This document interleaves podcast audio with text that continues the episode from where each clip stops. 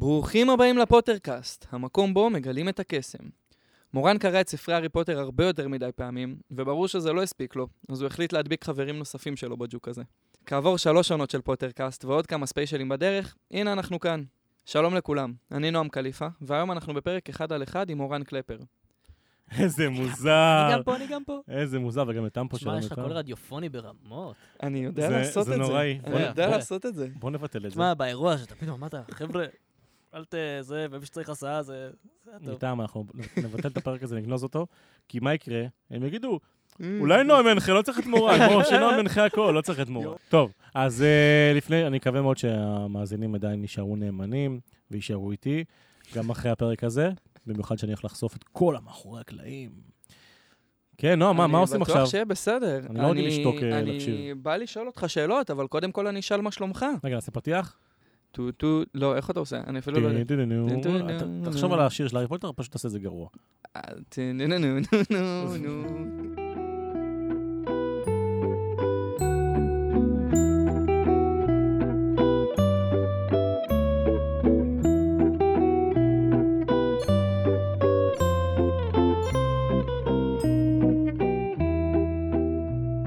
אז מה העניינים, אורן? אה, בסדר, מוזר, מוזר, אני כאילו יושב במקום שלי, אני מ- לא עושה את הפתיח, זה כבר מוזר לי, והולכים לשאול אותי שאלות, ואני לא יודע מה ישאלו, או חלק אני יודע, חלק מהשאלות אני אני יכול יודע. לשמור עליך, אבל. תשמור עליי, אני, אני מפחד מאוד, אבל סך הכל מגניב. תשמע, אה, באמת מעניין, מן הסתם, זה לא שהפרק בהפתעה, כי אני הפקתי אותו, אבל אה, אני- היה נראה לי מעניין שה... שקצת תשמעו מאחורי הקלעים. אמנם עשינו איזה מיני כזה דבר בעונה הראשונה נגיד עם יותם והייתי, אבל זה היה כזה חצי כוח. עוד בחיתוליו. כן, ויש הרבה שאלות ששואלים אותי, והרבה דברים שאנשים מתעניינים בהם. באמת היה... חשבתי שזה יכול להיות רגע מעניין, הזדמנות מעניינת ככה בסוף עונה שלוש, לדבר על מאחורי הקלעים, לשאול שאלות שהקהל אולי ירצה לשאול, והנה. מי שלא יודע, נועם הוא המנהל קבוצה המלאך השומר שלנו. מדהים, כן, המלאך השומר, האמת זה ביטוי טוב יותר. הוא שומר על כל הספוילרים בקבוצה, הוא מנהל את הקבוצה, לאחרונה גם התחיל לנהל את קבוצת הספוילרים, שזה בכלל, אה, דפקתי לו פה נעץ, אבל בסדר. כן, תודה על זה. וכל פעם שאתם מקבלים ממנו הודעות, תדעו שהוא מבחינתי האוטוריטה בקבוצה, אז אם אתם עושים ספוילר, הוא יטפל בכם. ספוילר ספוילר נרדוף, נכתב כן. עליו. הכל זה קלפר, אני לא יודע על מה מדובר פה. סתם. אין בעיה. blame it on me. אמ, כן, אהבתי המלאך השומר, שזה מצחיק, כי לקרוא לי מלאך זה מעניין. כן, אני ונועה מכירים כבר אה, הרבה שנים, זה צריך להגיד. אה, לא- שמונה? לא מהארי אני רוצה פוטר. לומר. נועם גם היה חוקר מצ"ח, ולכן הכי טוב אה, להביא חוקר מצ"ח לחקור חוקר מצ"ח. הוא אוהב לשרוף אותי. תשמע, אין מה לעשות, אבל שלא יגידו, אה, אתה הבאת מישהו לשאול אותך שאלות ואתה חוקר וזה, אז הנה, הבאתי חוקר שיחקור חוקר. רק חוקר יכול לחקור חוקר, נכון, וגם זה בספק. אז אנחנו נבדוק את זה היום. אנחנו נבדוק את זה. אני מבטיח לענות רק לא אמת. או, טוב, נראה. אבל בסדר, אתה לימדת אותי מספיק שפת גוף בקורס חוקרים שלי, אז אני אדע לזהות את זה. אני בטוח שלכולנו יש איזשהו חלום לעשות משהו. כל אחד יש לו, לא יודע, כל אחד עם היצירה שלו, ועם אומנות, ועם כל תחום אחר בחיים. אני פשוט מתחבר לזה גם כן מהתחום הזה, אז קשה לי להביא אה, כן, דוגמאות נוספות. אבל רובנו משאירים את זה בגדר החלום. מה הניע אותך בעצם לקחת את החלום הזה של הפודקאסט ולהפוך אותו למציאות? מילדות, אני חי במשפחה של אה, אה, אבא, שהוא בעל עסק עצמאי, ואח שלי שהוא בעל עסק עצמאי. אח שלי בגיל 16, אה, שוב, אני מעריץ את אח שלי, שהקים חברת הסעות בגיל 16 בשתי ידיים. עוד לא היה רישיון והוא הקים חברת הסעות, היום הוא חברת- הסעות מאוד מוצלחת וגדולה. אבא שלי היה קבלן שיפוצים, זה, עצמאי. וכל הזמן ראיתי אנשים שפשוט כאילו לוקחים ועושים. נגיד אח שלי אומר, אה, אני רוצה להיות ה... לארגן משהו, הוא פשוט הלך ועשה, הוא פרצה מועדון, פתח, כאילו, הלך ועשה. אז אני גדלתי בבית שהולכים ועושים. אני אישית לא הייתי כזה לגמרי, אמ, אבל בצבא במצ"ח לימדו אותי שאם אתה רוצה לקדם משהו, אתה הולך ועושה, ולא מחכה, כאילו, אה, אוקיי, רעיון טוב אם, אם נעשה חיפוש במשהו, רעיון טוב אם נעשה בדיקה. והם שיעשה את זה, אז אתה הולך ועושה. אז גם כן משהו שדבק בי, ואז בעולם התקשורת, זה עוד יותר דבק בך, כי, כי אתה חי, כאילו, אם יש לך רעיון, אם אתה לא עושה אותו עכשיו, מישהו יעשה אותו מחר. אז uh, באמת זה הלך וק... וקרה מור וגידים, uh, ממש מהר, כי ברגע שעלה לי רעיון, שאלתי את החברים, הייתה איזו הפסקה, אני לא זוכר מה היה, קורונה, לא קורונה, איזו הפסקה בין הפעם הראשונה ששאלתי אותם אם קראו את הארי פוטר או לא, אבל כבר ביום שהם אמרו לי שהם לא קראו, עשינו שיחת אה, ועידה בטלפון, סגרנו שאנחנו נעשה את הפודקאסט, וזה כאילו פשוט היה קורונה או משהו, לא זוכר מה, הייתה איזו הפסקה של חצי שנה, עד שאמרתי, טוב, טוב, בוא ניפגש, כי ניסינו לקבוע פגישה ולא הצלחנו, אמרתי, טוב, בוא ניפגש. אה, ואני זוכר שאפילו בשיחה הראשונית ממש דיברנו על זה שאין סיכוי שנוכל להגיע כולם כל פעם. אז פרק אחד יהיה עם מיכאל, פרק אחד עם, עם רוני, וכל פעם אנחנו נמשיך בעלילה. וואלה. כאילו, פרק, נגיד, אנחנו נקרא את העלילה עם רוני, אחרי זה נמשיך לעלילה להמשך עם מיכאל, כל פעם נשמע מישהו אחד. כי אמרנו, אין סיכוי שאנחנו עכשיו נקרא כל הארבעה, נתכנס כל פעם, נמצא זמן בלוז לכולנו. אה, ואמרנו, את הפרק הראשון נעשה כולם ביחד. ומשם הבנו שאי אפשר להפריד את זה. אז אה, זהו, ככה זה היה. אז לגבי השאלה שלך, פשוט זה, אה, זה כל החיים הוביל אותי לזה שאם אתה רוצה לעשות משהו עכשיו, פשוט לך תעשה, תתחיל, ואז זה יעבוד. מגניב. ומכל המטרות שיש לך כרגע בחיים, בוא נגיד, ניקח את זה רגע לתחילת הפודקאסט. מכל המטרות שהיו לך אז בחיים, למה החלטת להתמקד כרגע רק דווקא על זה? אוי, זו שאלה טובה, אתה לא הראית את השאלה הזאת לפני זה. נשמה, אני לא עושה ספוילרים. לא הראית לי. תשמע, זה היה מאוד מאוד מגניב בעיניי, אני ממש ידעתי שיש לזה קהל. אני שכנעתי אותם וחפרתי להם, אמרתי לאנשים שיש קהל. אמרתי לאנשים שזה הולך לגדול ושבעונה שלישית תהיה פריצה. כאילו, ממש הרגשתי וראיתי איך זה נבנה עם הזמן. אה, אז הרגשתי שזה משהו שיש לו קהל, שזה נישה, שאני מאוד מאוד אוהב נישה. כי בעיניי, אם אתה מחפש לעשות עסק, הרצאה, לא משנה מה, תפוס איזה נישה ותרוץ בה וזה טוב. ופה נישה של הארי פוטר, נישה מאוד גדולה. ובשנייה שלי את הרעיון של אנשים שיקראו את זה פעם ראשונה, זה גם הדליק אותי, כי מה שקרה, שאני התחלתי לעשות הרבה נסיעות עם ההרצאות ובכללי, התחלתי לעשות המון המון נסיעות. חיפשתי משהו להאזין לו, ושמעתי את הספרים באודיובוק, אבל לא זכרתי איך, נגיד פטר פטיגרו, זכרתי, כי אני לא זכרתי אם אני ניחשתי שהוא יהיה רע או לא, אם סיריוס ניחשתי שהוא יותר או לא, לא ידעתי לזהות באמת מה חשבתי בפעם הראשונה שקראתי את זה. ואז אמרתי, איזה באסה שאין פודקאסט, שמישהו חווה את זה בפעם הראשונה, ואז אני אחווה דרכו. ואז אמרתי, רגע, למה שלא נעשה את זה? וזה ממש ממש הדליק אותי, בעיקר כי שמעתי אחרי הרבה שנים את כל האודיובוק מחדש. כשהייתי ילד, נער, קראתי המון המון את הארי פוטר, בצבא לא קראתי, אחרי הצבא לא הספקתי לקרוא, וה audiobook החזירו אותי דרך הנסיעות למלא לי, כאילו, שמעתי את זה ב repeat ו repeat. נגמרו לי חומרים, אמרתי, טוב, נגמר לי מה לעשות, מה לשמוע, בוא נייצר מה לשמוע. אז אה. ככה זה קרה. גדול. אני חושב כמה פעמים אתה שומע כל פרק, ואני בעשייה של זה. וואו, אנחנו שומעים את זה במהלך העריכה. אני רוצה לשמוע, אתה שומע יותר מדי עכשיו. כמה פעמים אתם שומעים את זה? הנה שאלה. אה, טוב, זה יותם צריך לענות על זה. נראה לי יותם שומע את זה בערך פי עשר יותר לא, מכולם. האמת שאני חושב שמי ששומע את זה באמת הכי הרבה זה מורן. מבחינתי, יש לי פעם אחת שאני עובר על זה, אני כאילו מגיש למורן את הפרק. בלי כל הג'אנק, ואז אני כזה אומר לו, טוב, תקשיב לזה, ואז מורן שומע את זה, תן לי, טוב, תתקן, תתקן, כאן, כאן, כאן וכאן, ואז אני חותך איפה שהוא אומר לי, ואז הוא שומע פשוט, את רוב הפעמים עכשיו, מורן שומע. עכשיו צריך להבין, תעשיית הפודקאסטים בארץ, אני כאילו מרים לנו, אבל לא באמת, בסדר, אני לא מרוויח מזה את המשכורת שלי, זה לא שעכשיו אני מרים למשהו שזה. אבל ה- המקצועיות שאנחנו מנסים להגיע אליו בפודקאסט היא באמת שהפרקים יהיו בפרפקט. כמובן שעדיין יש לא מושלם, אבל בדרך כלל בתעשיית הפודקאסטים בארץ, העורך מנקה, שולח לעורך תוכן, כאילו שזה אני, בתקווה ומנקה. מה?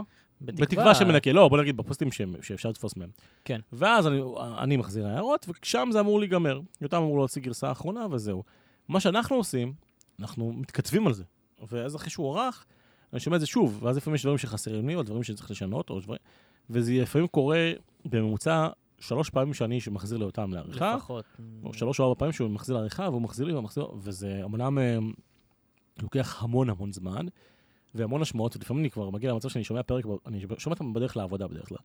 אז אני שומע בבוקר, ובאמת, אני כבר לא מסוגל לשמוע את עצמנו, ואני אומר, אני לא בא לי כבר לשמוע את הפרק הזה, די, אני לא יכול לשמוע. אני זוכר שיש פרקים שממש אתה נהנה מהם, פרקים שאתה אומר, אתה כבר לא יודע להגיד אם הפרק הזה טוב או לא, כי פשוט שמעתי כל כך הרבה פעמים, אני לא מסוגל לשמוע אותו בכלל.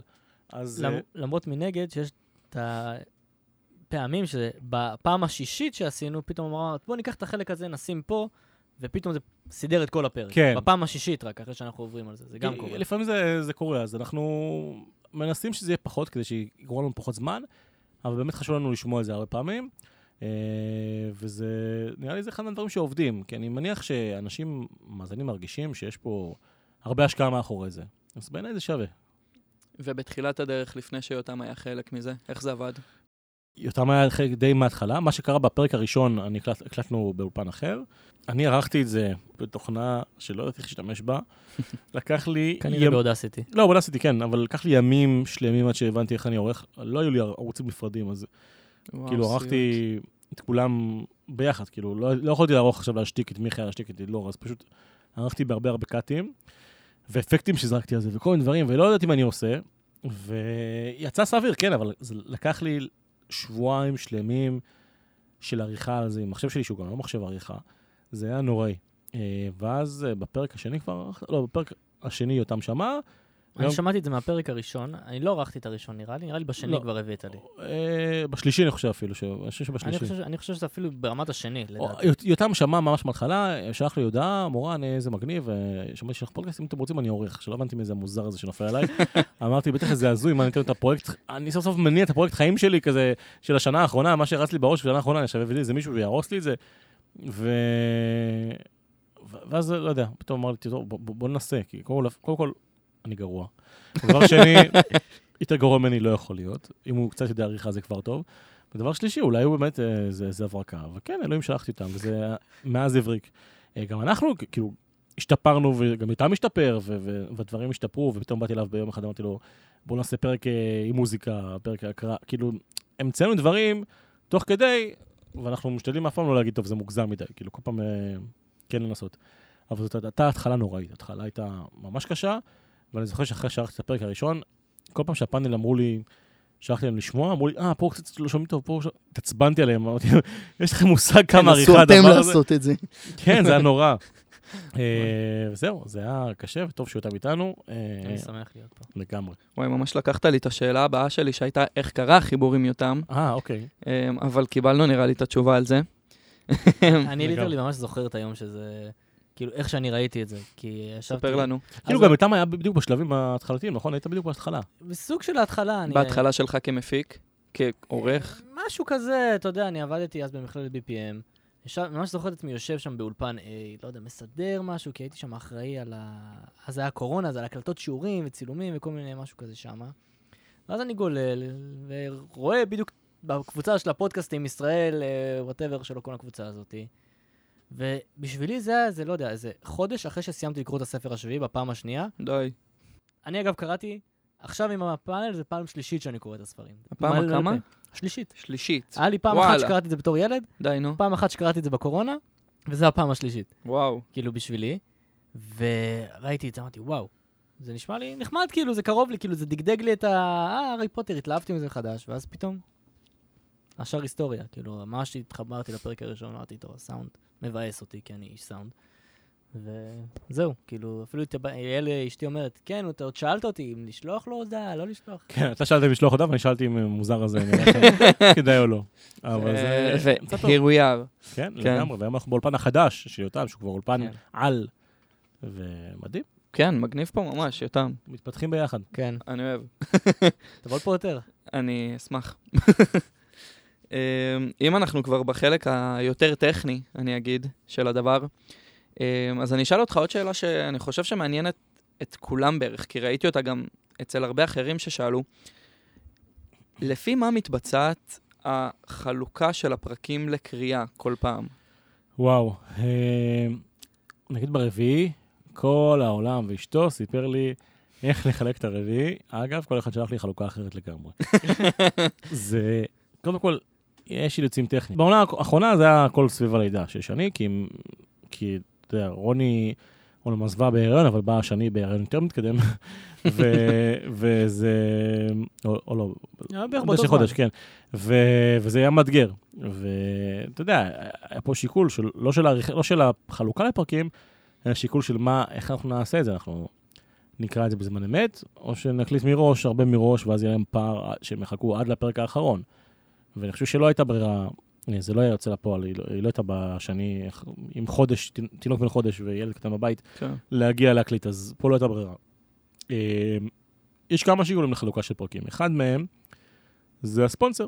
אה, בעונות האחרונות התברכנו בספונסרים, וספונסר משלם להם פי מספר פרקים מסוים, אז קודם כל צריך שיהיה מינימום. זה לא באמת משנה, כי אנחנו עושים יותר פרקים מהספונסרים שלנו, ממה שיש לנו ספונסר כרגע בינתיים, אבל זה גם משהו שעוזר. למה, למה יש לנו ספונסר ולמה נדבר על זה ככה, כאילו זה משהו שנשמע לא אומנותי? כי אנחנו פודקאסט עצמאי, ואני מזכיר לכולם שאנחנו אה, במשך שתיים וחצי עונות מממנים את זה מהכיס שלנו.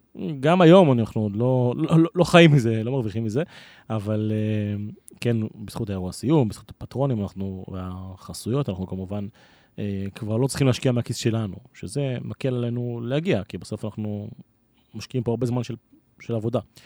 אז אה, יש את העניין הזה, שאנחנו צריכים קודם כל שיהיה חסות, אה, אם יש 20 חסויות, אז אנחנו צריכים 20 פרקים וכאלה. אבל זה לא השיקול העיקרי. השיקול העיקרי הוא שאנחנו, אני קורא את הספר, לפני העונה, ואני מסתכל כמה תוכן או כמה נקודות יהיו לי על כל פרק. ומנסה עכשיו אני בעצמי כמה דברים היה לי להגיד. נגיד, הספר, העונה הרביעית תתחיל בשלושה פרקים. הרידל, הבית רידל, הפרק הראשון הוא מעולה, ואחריו יש שני פרקים שהם מריחה של החיים.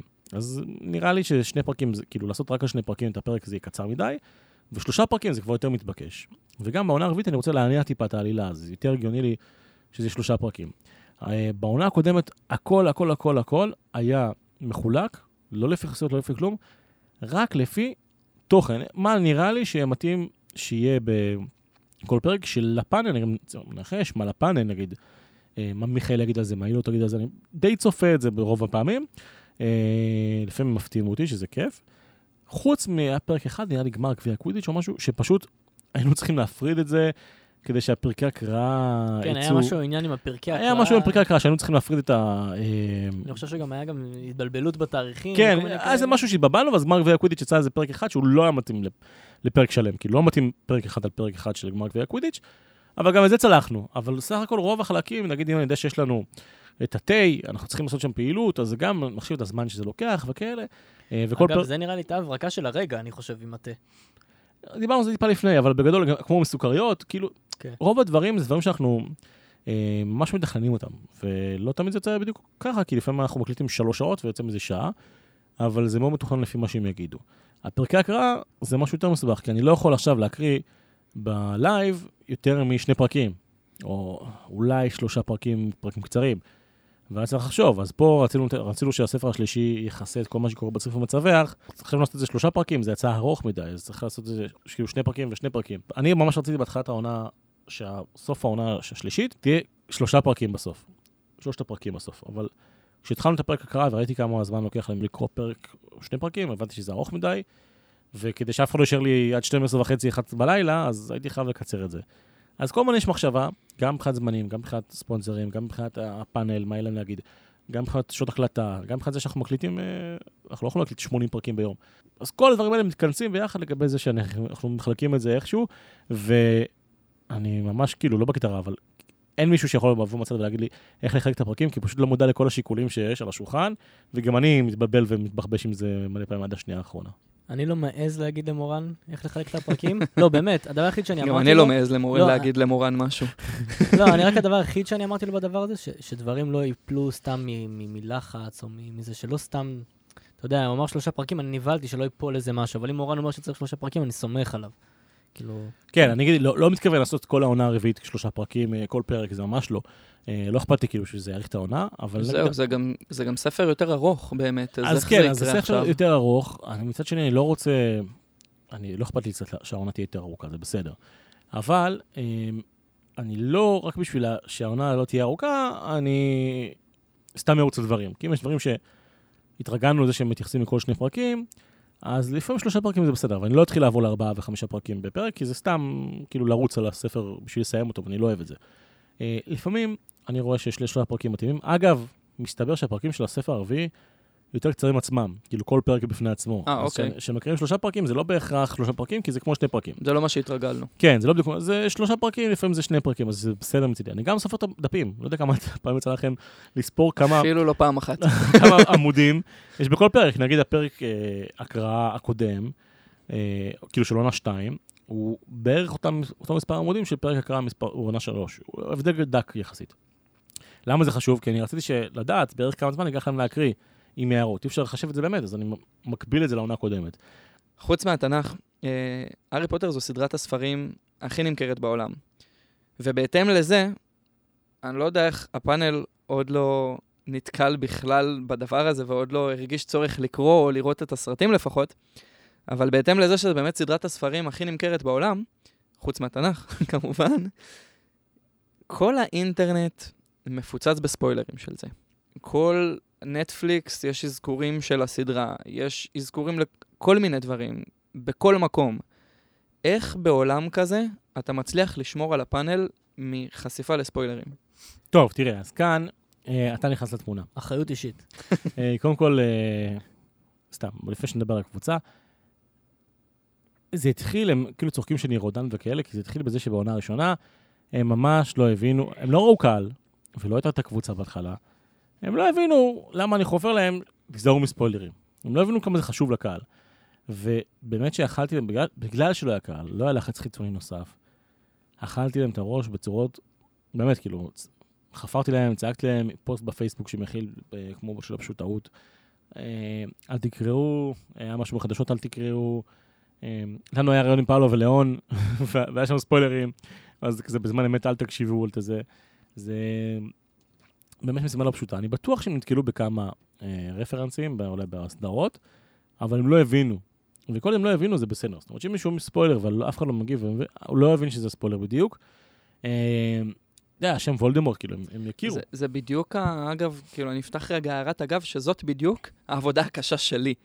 שיש לפעמים כל מיני תגובות שמכילות קח הערת, אגב, זה טוב. רפרנס שהוא כאילו, אני אומר לעצמי, נניח. שאני עובר על פוסטים בקבוצה ומסתכל על תגובות כדי באמת לסנן את הדברים, ואני רואה תגובה, אם נניח אנחנו נמצאים אה, באמצע העונה השנייה, אני רואה תגובה שמכילה את המילה בסיליסק. פשוט ככה, הבסיליסק. הם לא ידעו מה זה אומר, אבל אני אומר לעצמי, עוד אולי שנייה הבסיליסק יגיב זה- מישהו, כן, ואז אני אומר לעצמי, האם זה משהו שאפשר להחליק? או שעכשיו אולי הם בעצם פשוט לא יבינו וניתן לזה להיעלם ב- ב- בנבחי האינטרנט? או שזה משהו שאני צריך להתערב ועכשיו לבאס מישהו שאני מוחק לו תגובה? או שאני מפחד שאולי ייכנס פה דיון על כלל, זה התגובה. הפחד בדרך כלל. לפעמים אנחנו מורידים בתגובות, כי הפחד הוא שמישהו יגיב על זה משהו, ואז יתגלגל בטעות ספוילר. גמרת עליי עם העבודה הזאת. אין מה לעשות, זאת עבודה קשה, ובזכות זה אתה מראיין אותי. מי ששואל למה נועם זוכה להיות פה באולפן, בגלל שהוא עושה את העבודה המאוד מאוד קשה של לסנן את התגובות בפייסבוק. ואני- באמת שזאת עבודה קשה. אני בחו"ל והוא שולח לי הודעות, תראה מה קורה בקבוצה. האמת זה אומר לו, נכון. קלאפר, האמת זה נכון. אני עוד שעה עולה על טיסה. תשמע, לקורות נכון. חיים שלך זה טוב להיות moderator? זה אחלה לקורות אני. פשוט התרגלתי לזה. תקשיב, מה קרה? בעונה הראשונה אני- אני ניהלתי את זה, וכאילו מיכאל פתח את הקבוצה, ואמרתי לו, אתה לא יכול לאשר פוסטים, אז תעוף כן. מפה, אני מאשר פוסטים. וזה פשוט נהיה עבודה קשה, במקביל להכין את הפרקים ולערוך וזה, והפודקאסט לוקח לי, אם הייתי מרוויח שעתי על הפודקאסט, זה היה מאוד מאוד משתלם.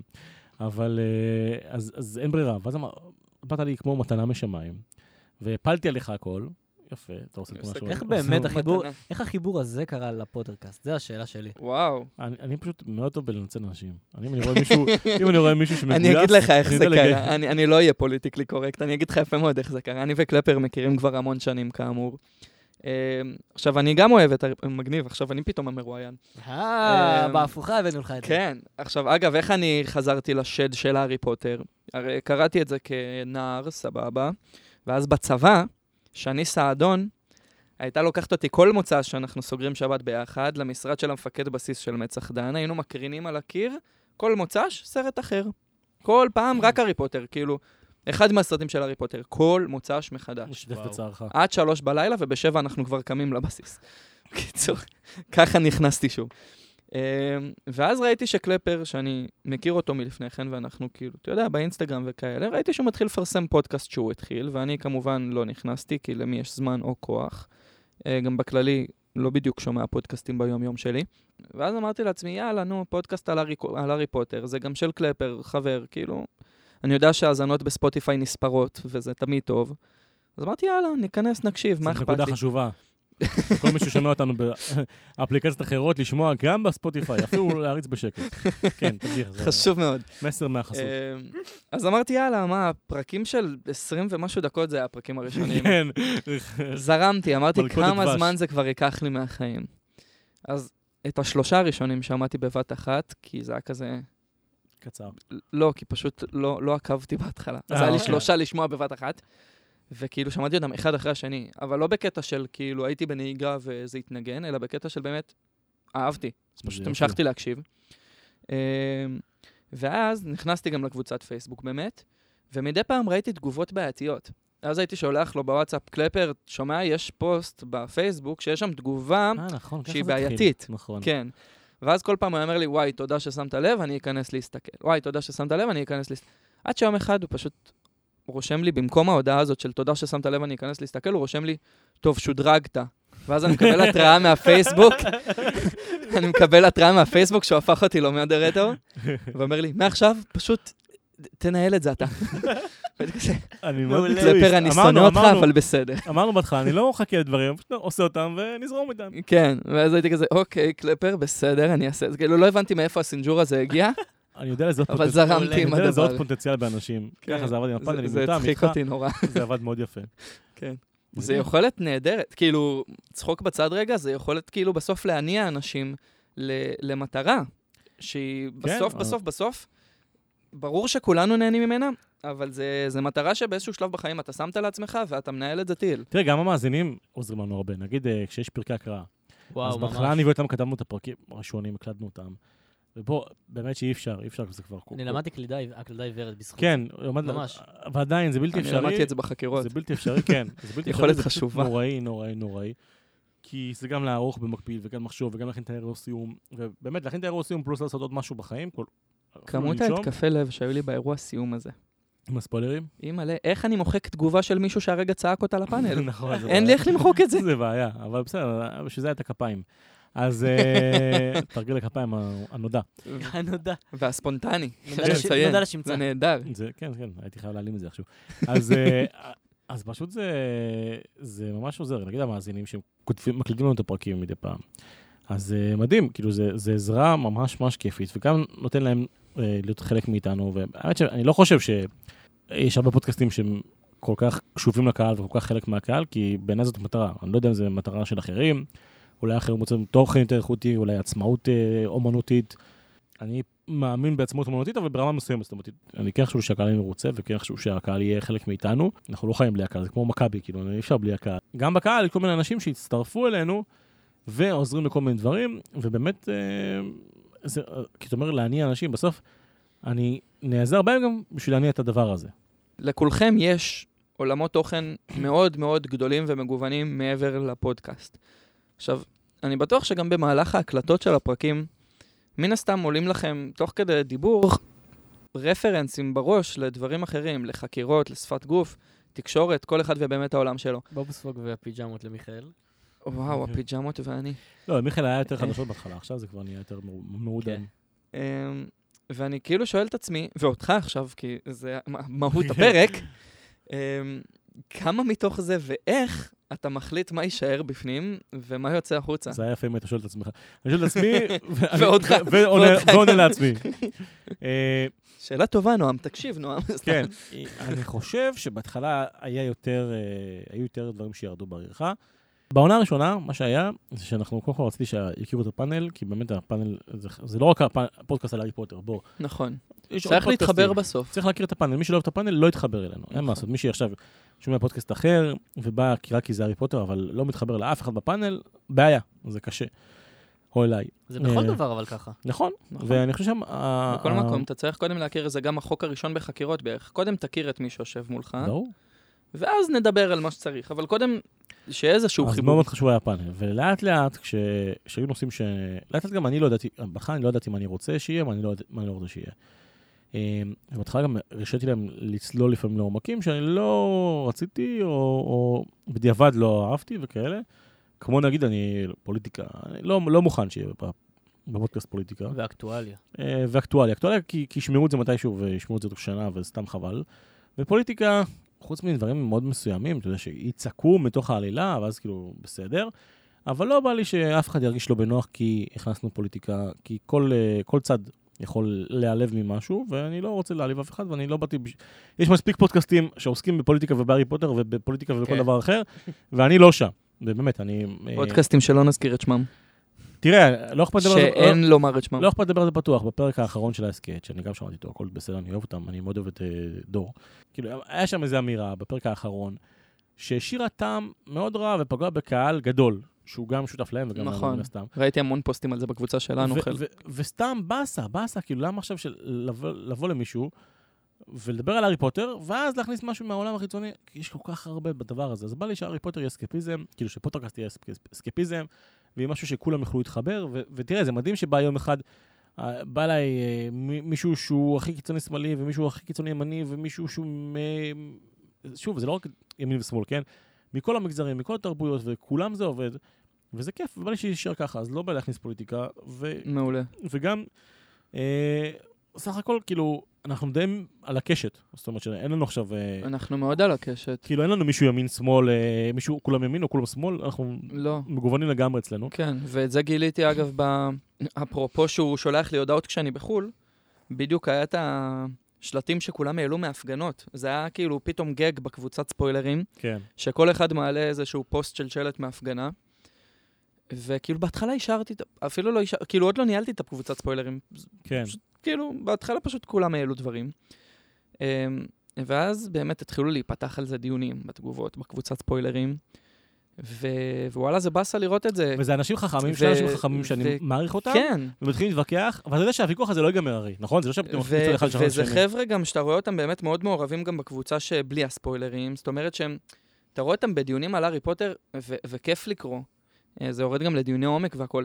ואז פתאום זה נכנס לדיוני, אני אישית שונא דיבורים על פוליטיקה באופן כללי, אבל זה נכנס פתאום לדיונים כל כך מיותרים בעיניי, ו- ו- ואז קלפר באמת שולח לי הודעות ואני בחו"ל, והוא אומר לי מה עושים עם הסיטואציה, אה, וחייב כאילו לפתור את הסיפור הזה. ואז הוא, סליחה, עוד לפני שהוא שלח לי את זה, הוא קודם כל אומר לי, שמתי אותך מנהל בקבוצת ספוילרים. אומר לו, אחלה קלפר, למה? כי תקשיב, אני צריך. אה, ואז קיבלתי גם תמיד היה את ניהול הכלל של שם. בלי פוליטיקה, פשוט אף פעם לא הקפדנו עליו. תמיד היה, זהו. זה היה בקטנה, אבל... אז עכשיו קיבלתי עוד מעט. אה, אז בלי פוליטיקה, אז עכשיו, בבקשה. אה, כן, עכשיו, לא, עכשיו לא צריך לבקש. לא, סתם. לא, אפשר לי... לבקש ולעשות לי עבודה לי- פחות קשה, אבל עכשיו זה אני. מוודא את זה שפשוט לא יהיה פוליטיקה, כי זה מיותר, זה ושוב, אני, מבאס. אני שם סייג, כי יכול להיות שבאחד הפרקים יהיה איזה משהו שהוא יתבקש מאוד להגיד על פוליטיקה, ויגידו לי, אה, אמר קלפר, אבל למה פה כן אמרתם? אז החוק הוא מאוד פשוט. אם אני מאשר את זה, זה בסדר.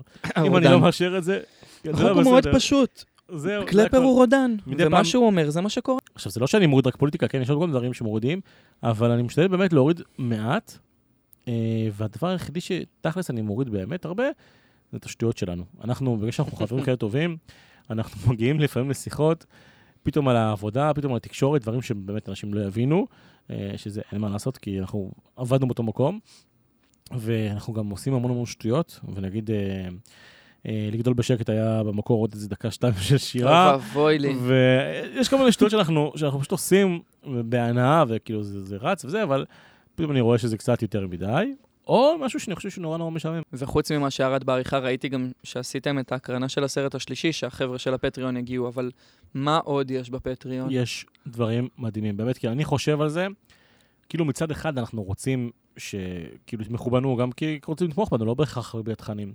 אבל ממש חשוב לי שאם הקהל משלם, אז הוא יקבל אקסטרה, באמת, כאילו, מכל הלב, אז אנחנו מקליטים שם המון.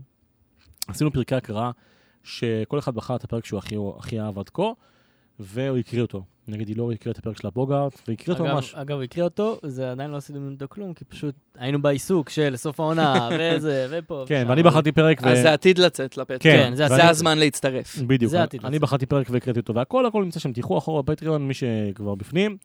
יש פרק הקראה שלי, פרק הקראה של יותם, בקרוב פרק הקראה של מיכאל, אחרי זה פרק הקראה של שני, אילור תכף, שזה וואי, כאילו... זה באמת הזמן שזה- להצטרף תחשוב- עכשיו, בול. תחשוב שיצאו איזה שישה, שבעה פרקים, קח את זה במקביל, בנוסף לפרקים של ההקראה שכבר עשינו, יש לך כבר ברמה של כמעט ספר שלם שהוא, שהוא באודיובוק, כן. כאילו שלנו. יש את זה אגב גם בדיעבד, אם אני עכשיו מצטרף לפטריון, כן, יש כן, לי גם את הכל. התכנים שהיו כבר. בפטריון יש לך ברור. הכל, אתה חשוף להכל, אה, לפי המדרגות, אבל שוב, גם מדרגה של השלוש ושבע, שהן הנמוכות כאילו, יש כמעט הכל, אה, וב-17 יש לך טיפה יותר אקסטרה, אבל בעיקר, בעיקר מה שיש ב-17 דולר, שיש אופציה אה, לשאול שאלה, להכניס שאלה לפרק. כן. נכון.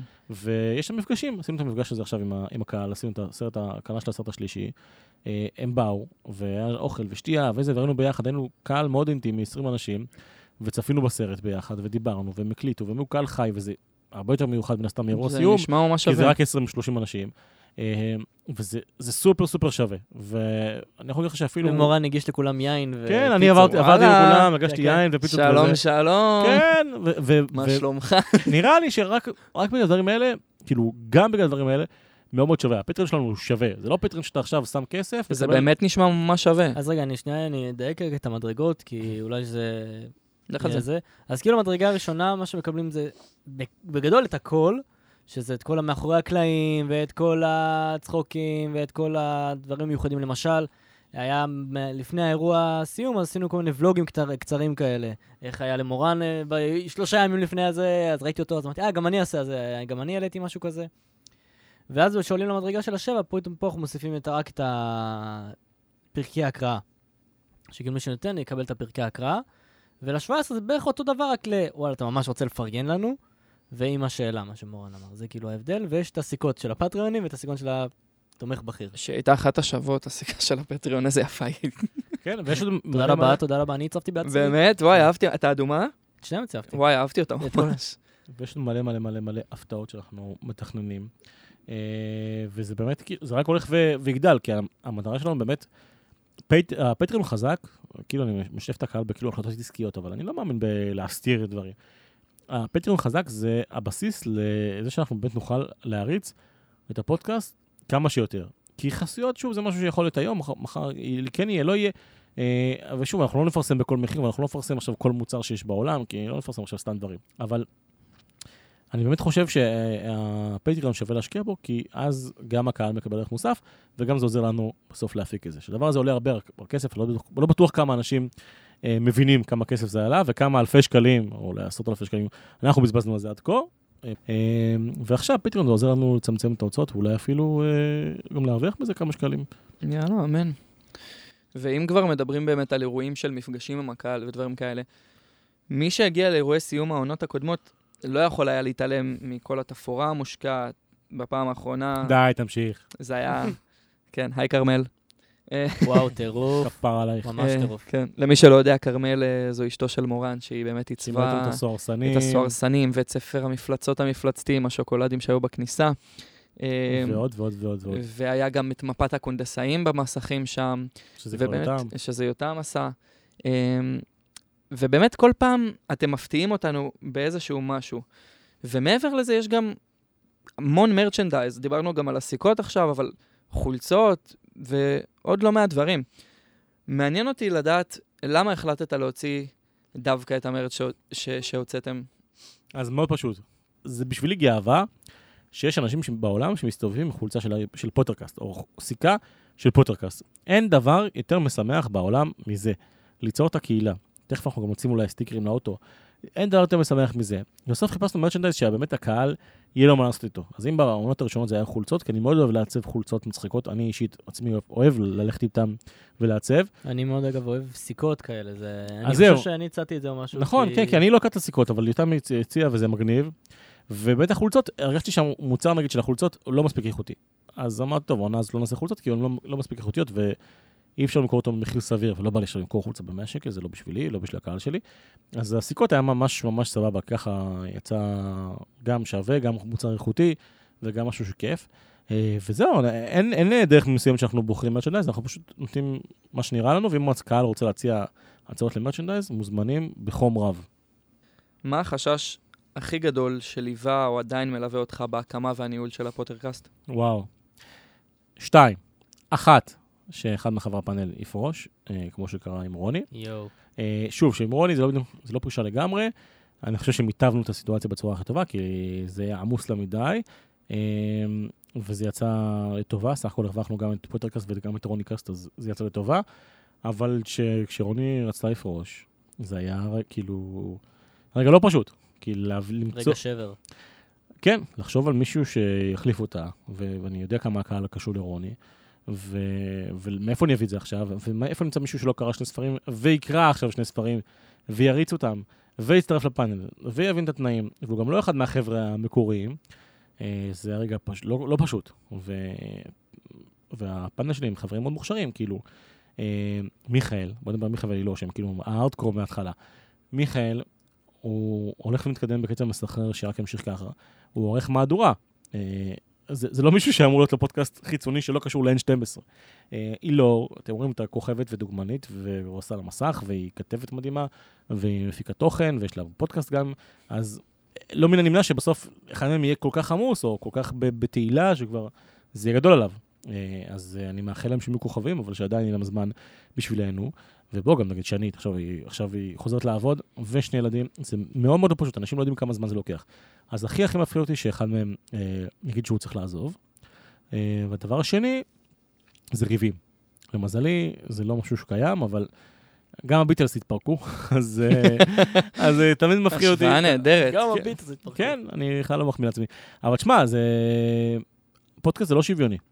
אה, קודם כל אני מנחה, אבל אני מבין מראש שאני לא שוויוני, אבל טוב שאני עושה את ההחלטות, כי זה לפחות ייתן איזה מקום מסוים, אבל לא כל אחד ידבר נגיד אותו דבר בפודקאסט, ולא כל אחד יהיה לו אותו מקום בפודקאסט, אז זה משהו שגם יכול להביא לי חיכוכים וכאלה וזה, אז אה, זה הפחד השני, ברוך השם אנחנו לא שם. אה, נקווה שזה ככה זה גם ימשיך. ויש לנו אווירה מאוד טובה. לא שווה, כאילו, לא כיף, לא יהיה כיף להחליט באווירה לא טובה. אני חושב שאפשר לשמוע את זה, שיש לכם אווירה טובה ביניכם. אני חושב, אגב, בהקשר של מה שאמרת, זה שזה שמורן הוא כאילו האבא של זה, והוא, יש לו מה שנקרא וטו על דברים, וזה כל כך עושה סדר בכל כך הרבה דברים של... כאילו, זה מונע ריבים. מורן אומר, וזה נגמר. גם אני, כאילו, יש לי הרבה דברים שאני אומר, אה, אולי נעשה ככה, אולי נעשה ככה. מורן אומר, לא. אני יכול להתווכח, אני אתווכח איתו עוד פעם אחת. לא כדי- יכול להתווכח. אני מתווכח כי אני... כי אם משהו שבאמת חשוב לי בלב, אני אתווכח איתו על זה, אבל בסוף הוא אומר לי לא. אה, אז אני כאילו עוצר את זה. כן, חוץ זה- מהפעם זה- אחת שהוא אמר לי לא ולא עצרתי את זה. וזה צף בראש. אה, אבל כן, זה, זה ממש חשוב. ו- ואנשים לא מבינים כמה זה... זה רגיש, אנשים באים... שוב אני אומר, זה... אנשים באים משלמים מהזמן שלהם, לא לעבודה. הם באים למשהו שהוא צריך להיות fun. אם זה לא fun, הם פשוט לא יבואו. זאת אומרת, אם יום אחד היא לא תסבול כל פעם שהיא מגיעה לפה, אז היא תבוא פעם, פעמיים. פעם שלישית היא תגיד, מורן, זהו, אני כבר לא באה. אה, וזה המזל שאנחנו חברים, וכולם באווירה טובה, ואני מקווה שזה יישאר ככה. אבל כן, אלה שני הפחדים. אמין. אה, יש לא מעט קטעים של אה, חקירות בספרים. רק בספר האחרון ראינו את אה, סנייפ חוקר את הארי לגבי הראש המרחף שלו באורקסמית, לגבי הסיטואציה עם סיריוס בסוף הספר, ויש עוד לא מעט דוגמאות. אנחנו רואים פה, אצל כל אחת מהדמויות האלה, המון שיטות חקירה מגוונות ושונות לכל אחת מהן, שבתכלס, בסוגריים, שזה לא כתוב לי, רולין כתבה את כולם, זה מגניב, כאילו זה בן אדם אחד שכתב פה כמה שיטות חקירה כן. פר לגמרי, דמות, לגמרי. מגניב רצח. וכמו שכולנו יודעים, אתה בעבר שלך היית חוקר. אז ככה, ב... בהסתכלות מקצועית, היית נותן לרולינג איזשהו טיפ לגבי בניית הדיאלוגים האלה? או-אה. אה, אני אנסה לחשוב שנייה על החקירות שהיו, כי אני לא זוכר את כולם, אבל נגיד סנייפ ודמבלדור, סנייפ, שהוא חוקר את הארי לראש מרחף, ושהפאנל שואל את האגריד. אני דווקא רואה את חקירות הרבה פעמים שהפאנל מדברים עם האגריד. האגריד הוא כאילו נחקר קל, שהוא אומר כמה דברים, אני לא רוצה להגיד, ואז כזה הפאנל שואל אותו עוד שאלה שתיים, או יוצא לו, אה, עם איכשהו הם השיגו את המידע כן, על נורברט. וואי, אה, הם ערמומיים אלה. ניקולס פלמל ודמבלדור כבודו. שני טיפים שהם חשובים למי שרוצה להשיג מידע, וגם קצת לרולינג. אז אחד מה שהפאנל עושה עם האגריד זה ממש נכון, לשאול המון שאלות ולהקשיב, ואז אנשים פולטים. אה, תמיד טוב לתת לאנשים לדבר, וגם בחקירות, אם אנשים ידברו. אה, זה, הבעיה היא שרולינג מתחילה הרבה פעמים נגיד סנייפ, מטיח שאלות. מה עשית בעבודה? ראיתי את הראש שלך. אל תספר לאנשים. אם אני עכשיו חוקר. מישהו, אני לא אומר לו, מה עשית ברחוב ככה וככה? יש לי תמונה שלך.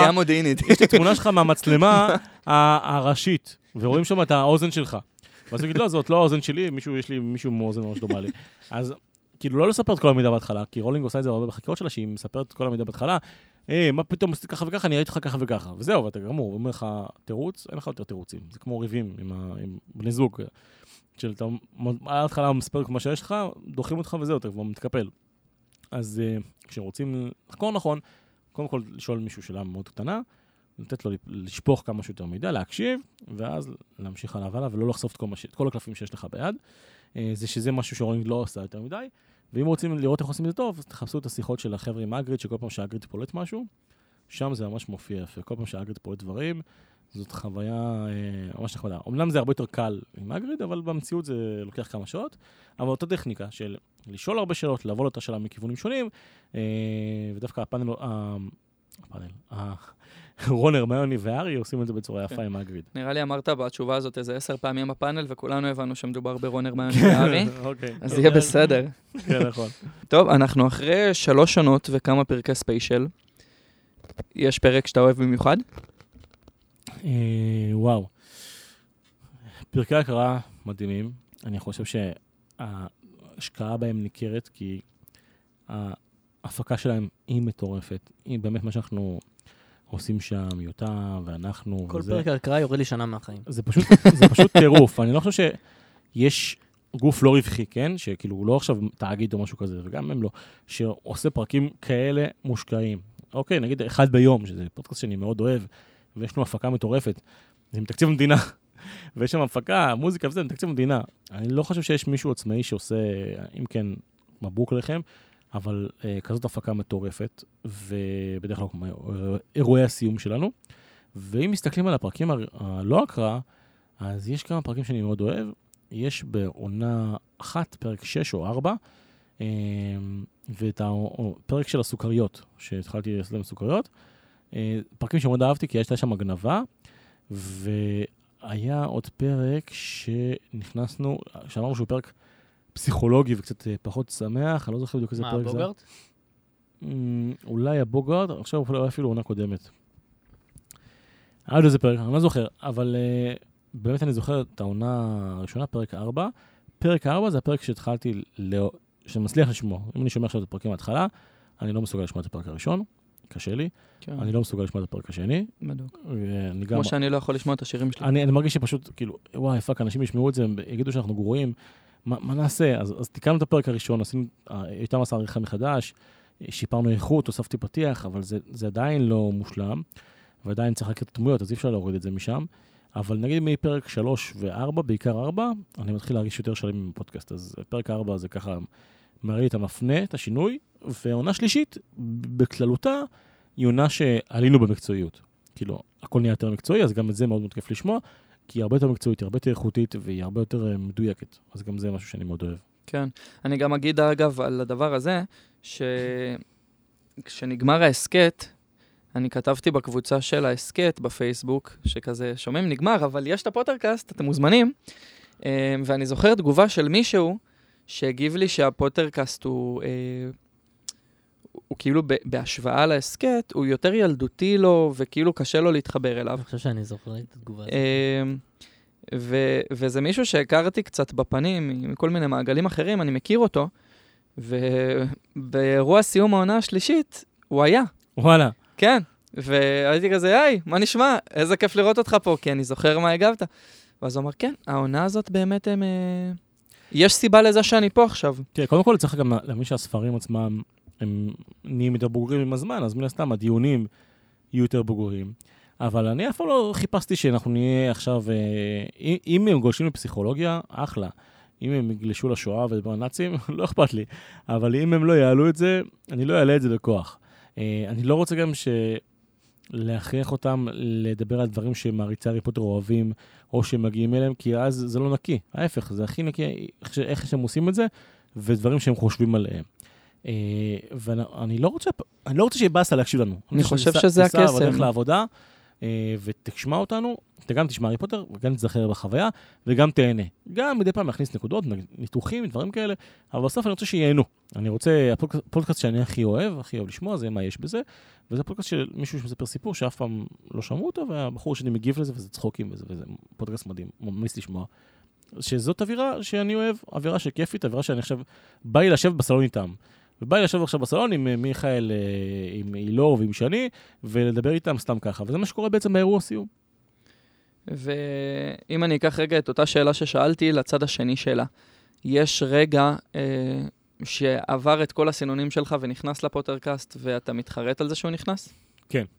אה, הוא ירד, אה, היה רגע שהיא לא התייחסה לדיכאון, אה, והיא רצתה להגיד שכאילו, בסוף הבן אדם צריך לעשות עבודה עם עצמו, ולעבור על זה, כאילו, ו- וחלק מההתמודדות היא צריכה, שגם הבן אדם צריך לעשות עם עצמו.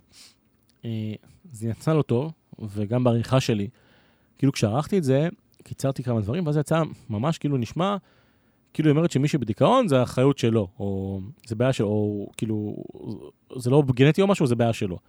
וזה לא מה שהתכוונה אליו, והיא מעריכה, אתה יודע, אתה מוריד מילה פה, מילה שם, זה יוצא עוד יותר זה טוב. משנה את כל המהות. וזה עבר, אתה יודע, זה לא משהו, ש... זה משהו שהתכוונתי להוריד, אבל אתה עורך כל כך הרבה דברים, ואתה כותב נקודות, ופתאום נמחק לך משפט פה, משפט שם, אה, זה נעלם, ואז אה, זה לא הגיע ליותם. וכשיצא הפרק, הייתה מישהי שהגיבה על זה, אגב, היא כתבה פוסט בקבוצה, ואני יכולתי לבחור לא לאשר אותו. אני כן השארתי אותו, כי כן היה, כאילו... אני זוכר לא- שהתלבטתי איתך עליו. כי אני לא מפחד עכשיו מכאילו, מביקורת בסוף, אני לא נגד הקהל, אני, הקהל זה אני, כאילו אם הקהל לא מרוצה, אין לנו זכות קיום. וזה לא שעכשיו נזלזל בקהל או משהו, ומאוד מאמין בזה. אה, ובאמת היא אמרה את זה, והרגשתי את זה ממש חרא, אני התקשרתי לאותם, וזה היה שבת במוצא, מן הסתם במוצא שהפרק יצא. התקשרתי לאותם, הוא לא היה בבית. אני חושב שהיינו בבלומפילד באותו נכון. רגע. היינו, אה, נכון, היינו בבלומפילד במשחק, בדרך חזרה ראיתי את זה, בדרך המשחק, אמרתי ליותם, יותם לא היה שם, אז בראשון בבוקר כבר יותם ניגש וערך את זה החוצה, אה, וגם אנחנו הגבנו והגבנו לזה, כשבאותו זמן התייעצתי עם כמה אנשים מקהילות הפודקאסטים, ואמרו לי, על הפרק, על הפרק, אל תערוך, אל תנקה, מישהו לא נעים לו, בסדר, אז לא נעים לו, אל תגיב לו. אה, וזאת מין, זה מין קטע כזה, מין איזה גישה של רוב הפודקאסטים המצליחים והגדולים של אתה לא מתכתב עם הקהל, אתה כזה לא... אתה בשלך, והקהל מישהו יאהב, יאהב, מישהו לא יאהב, לא יאהב, וכאלה, ואני ממש לא מאמין בזה. זה חצי נכון. אה, אני אני אני איתך כאילו, זה זה חצי נכון. כן, אבל בסוף אני מעדיף להיות קצת יותר, לעבוד טיפה יותר קשה, בשביל שהקהל אה, ירגיש שכן יש מקום בשבילו, וכן כל דעה של כל בן אדם שנחשבת, וכן לפחות מקשיבים ורואים כל הודעה וכל דעה, מאשר אה, להגיע למצב שמישהי שמעה את הפרק, התבאסה, אה, אה, נפגעה, ובסוף אני מבליג על זה או לא מתייחס לזה, זה נשמע לי נורא. אז א', היא צודקת, זה ירד, וב', זה עוול להילור, כי היא לא, היא לא התכוונה לזה. אה, וג', אני לא רוצה שזה, הפודקאסט יהיה בזווית שלילית למישהו, לאף אחד, ואין טעם לזה. אז לא שעכשיו כל מישהו יגיד לי משהו אני אוריד, אבל פה חש- חשבתי שאני באמת צריך להוריד את זה, אז הורדתי את זה. אה, ושוב, זה משהו שלא נהוג, זה יכול לעשות בלאגן, בהאזנות, בדירוג שלך, אם אתה מעלה פרק מחדש, יש כל מיני תזות על זה, אבל uh, בסוף לא, לא התייחסנו לזה, ובעיניי הקהל הוא סופר סופר חשוב. אני ממש מעריך ואוהב כל אחד בקהל, ובאמת, כאילו, זה נשמע כאילו סתם איזה מישהו שזורק, אבל אנחנו באמת חיים את הקהל. אני חושב שממש רואים את זה גם באירוע סיום וכאלה. באמת, אנחנו... אני מתלהב מהאנשים בקהל. אני כאילו אומר לעצמי, או שחברים שלי שלא מהתחום של הארי פוטר שואלים אותי על הפודקאסט, אומרים לי, מי, המאזינים שלכם? אז אני אומר להם, תקשיבו, מאזינים שיכולים להיות אתם, כיף חברים שלי, זה מאזינים סופר חכמים, סופר מתוחכמים. הילדים הם ילדים מבריקים, המבוגרים, מבוגרים מבריקים. לא מזמן הייתי בהר... ב... אה, באירוע סיום. בא אליי מישהו, אומר לי, אה, זוכר שהיית בהרצאה ככה וככה? אני המנהל של החברה. אה, כל, כל מיני דברים, באמת, הקהל סופר סופר איכותי. אז, אה, ומרעיף אהבה, ומעריך, ומשתף, ועוזר. אז אה, אני חושב שאנחנו צריכים להיות נטו מכוונים בחזרה אהבה לקהל, ואנחנו באמת אוהבים. אה, זה ממש אה, נראה לי ניכר. אז לגבי הרגע, חפרתי קצת, אבל זה היה הרגע שהייתי מוריד והורדתי אותו. אחלה. אה, אני רגע אגיד תודה מראש לרועי צור על השאלה הזאת שהוא ככה עזר לי. או-אה. אה, כן. האם יש אנשים שהצעת להם להשתתף בפודקאסט ואמרו שלא מכל מיני סיבות והיום הם מתחרטים על זה? אה, אני לא חושב. אני חושב שהכל היה על הוואן. כן, מה שקרה, אה, הראשונים שחשבתי עליהם לפודקאסט היו מיכאל, רוני ואילור. שלחנו את ההודעה, אז אה, פתאום שלושתם אומרים לי, לא קראתי, לא קראתי, לא קראתי, לא את הסרטים, וזה פשוט עבד כמו קסם. כשרוני פרשה, הייתי בדיוק בהכנות של אירוע הסיום של עונה 2, וזה היה בסיום עשיתי בנתניה. ומי שהייתי איתה בקשר על זה זה שני. שני, אני מכיר אותה מהעבר, מעולם התקשורת, הייתה מפיקה של פאולו אביון וכאלה וכאלה וכאלה. תמיד אהבתי אותה, אף פעם לא עבדתי איתה, תמיד עבדתי במקביל אליה, וראיתי שיש לה אנרגיות נורא חיוביות, ופשוט היה כיף, בחורה מהזהב. ושאלתי אותה במקרה, תגידי, עוד לפני שרוני קיבלה החלטה, כי הבנתי שרוני כבר הולכת לכיוון הזה, אמרתי, תקשיבי, יכול להיות ש... שלא קראת הארי פוטר, יש מצב? אז אמרה לי שלא. עכשיו, בחורה שבכלל, כאילו, אין לה מושג מה הפודקאסט, כן? היא לא הבינה מה הפודקאסט בשלב הזה. אמרתי לה, תקשיבי, אם אני אציע לך להשתתף בפודקאסט, זה משהו שיעניין אותך, לא יודע איך הסכימה, אבל הסכימה. זאת אומרת, ולא ראיתי מישהי אחרת חוץ ממנה שאני יכול להכניס לפאנל. ואגב, הפאנל חשב על כל מיני שמות. אמ, אבל שוב, בסוף אני החלטתי, והם הם שמחים מזה בסוף, אבל הם חשבו על כל מיני שמות של אנשים, ואמרתי להם גם תבדקו, כאילו, אם קראו או לא, ואפילו השמות שהם חשבו עליהם, למרות שאני כבר הייתי נעול לשני, של אנשים שיהיו בפאנל, הם כולם קראו הארי פוטר. זאת אומרת, זה נורא קשה למצוא מישהו, וכל פגיעה שחיפשתי יצא בול מישהו שלא קרא, אז אני מאמין שזה כנראה איזה גורל כזה. זה מושלם. אם נסתכל רגע על מה שעבר לך בראש כשחשבת לראשונה על הפוטרקאסט, מול איך שהוא נראה היום, מה נראה? קווי מתאר די דומים. אה, ידעתי שהעונה השלישית תגדל בהגזמה, ידעתי שיש לזה קהל, שזה יצליח. הוא אני- אמר את זה עוד אה, בעונה הראשונה, הוא אמר לי את זה. אמרתי כן, ממש לראשה אמרתי שיהיה לנו כזה אולם מלא ב- בסוף העונה השלישית. אה, ממש ראיתי זה קורה. אה, זה מלחיץ טיפה, כי מה שאני מדמיין לעונה הבאה והחמישית זה מאוד מאוד גדול, ואם אם זה לא יעמוד בציפיות אני מתאכזב, ואם זה כן, זה פשוט מטורף. אה, סך הכל די, די זה. מה שלא תיארתי זה כמה אני אהנה מהקהל, כמה אני אהנה מהאירועי סיום. אה, זה דבר מאוד ממכר, זה דבר שקשה להסביר, כאילו, כמה זה כיף. זה כיף ברמה, כאילו, אה, לא יודע. אני זוכר שכאילו, אחרי הבר מצווה אמרתי, וואו, מה זה אירוע שפעם בחיים? מרגיש כמו בר מצווה. כמו היום שהוא שלך, ושהוא הוא פשוט יום מדהים, היום של האירוע סיום. כמו חתונה זה מרגיש. כן. כמו חתונה, כי זה גם היצירה, זה גם משהו שמאוד שלך, זה גם תורך משפיע על אנשים, ואתה יודע, אנשים באים ואומרים לי אה, שהוציאו אותם מדיכאון ובימים קשים, וזה... זה, ובאים אליי. באו אליי באירוע סיום איזה 30 אנשים שאמרו לי שברגעים קשים, הם שמעו את הפודקאסט וזה עזר להם, בא מישהו שאמר, מה זה, אתם שוקולד? כן, בא מישהו שאמר שההורים שלו התגרשו, וזה עזר לעבור את הגירושים, אה, וזה מדהים, כל אחד כזה, זה עולם. זה איזה כיף זה לראות שאתם ככה משפיעים על אנשים. זה מטורף. זה מטורף, כל אחד כזה, זה עולם, וסך הכל, אה, כאילו, אני חושב שאני, כשההורים שלי התגרשו, גם היה לי מאוד קשה, ולי לי עזר כאילו הילדים, אבל כאילו, אני חושב שאני עזרתי למישהו אה, לעבור דבר כזה. לא משנה, לא משנה מה הסיבה או מה, מה קרה לו, אה, אני והפאנל, אבל כולנו, משהו שיצרתי, זה מדהים. אז זה מאוד ממכר, וזה כיף, ואני מקווה שזה ימשיך. רק את זה לא תיארתי, לא תיארתי את הכמות של האהבה מהקהל. כל השאר, כן תיארתי את עצמי בגדול. אוקיי, ראינו, ואני מניח שגם נראה בהמשך פרקים עם אמנון הלל, פרקי הקראה מוגזמים בהשקעה שלהם, אירועי סיום עוד יותר מוגזמים בהשקעה שלהם. זה כבר משהו שהתרגלנו אליו. נראה הפתעות חדשות העונה?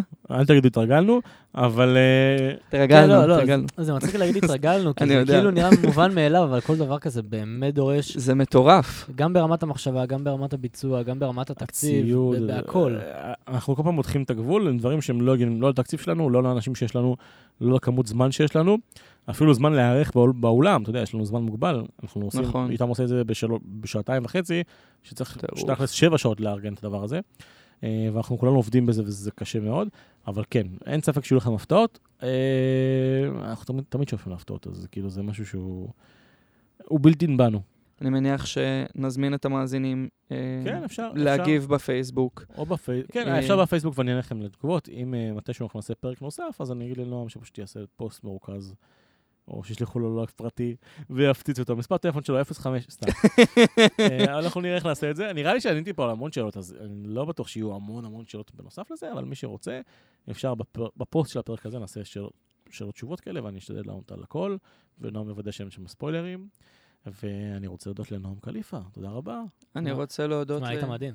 איזה כיף לי, די, נו, אני עושה כאלה לעצמי אבל. אל תתרגלו לקול שלו, זהו. כן. חבר'ה, אני פה לפעם אחת. תשמע, אתה מתחיל האורח. הראשון בפוטרקאסט, זה לא, לא מעט, הראשון בפוטרקאסט זה כבוד גדול, אה, במיוחד שזה, אה, אני המצאתי את זה עכשיו. כן. אה, אגב, ככה רוב הדברים עובדים. כן. אני המצאתי את זה עכשיו, וככה זה. זה ככה זה יהיה. וזהו, רגע, תשאל אותי מה מדד הפוטריות שלי לגבי הפרק. לגבי הפרק הזה, כן, אתה לא משוחד בכלל, אבל מה מדד הפוטר נראה לי שלך? מדהים, המרואיין, מדהים. תקשיב, אני נהניתי מכל רגע, כל מילה שלו הייתה במקום, גם איתם היה בסדר, אבל אה, היה היה מד- פשוט 13 מ-10 לדעתי. מה, אתה לא יכול 13? בטח, אני המצאתי את זה, מותר לי. עכשיו הוא המציא את זה. וזהו, ונועם, אה, תמשיך לעשות עבודת חיל בקבוצה. חברים, באמת זאת עבודה קשה, אני נראה לכם שזה משהו קל, הוא עושה משהו דברים ממש קשים. ורוצה להגיד לכ- לכולם איפה אפשר למצוא אותנו, אתה זוכר? ברור שאני זוכר. אבל אני רציתי להגיד את זה לך, זה יותר מגניב. אבל בסדר, אני אגיד לך פשוט. אפשר למצוא אותנו, שימו לב, בספוטיפיי, שזה איפה שאני מאזין, אז בגלל זה הכי קל לי לזכור את זה. ובגוגל פודקאסט. גוגל וב- פופר. ובגוגל פודקאסט ובאפל פודקאסט. אתה מבין עכשיו למה זה מבלבל אותה? כנס.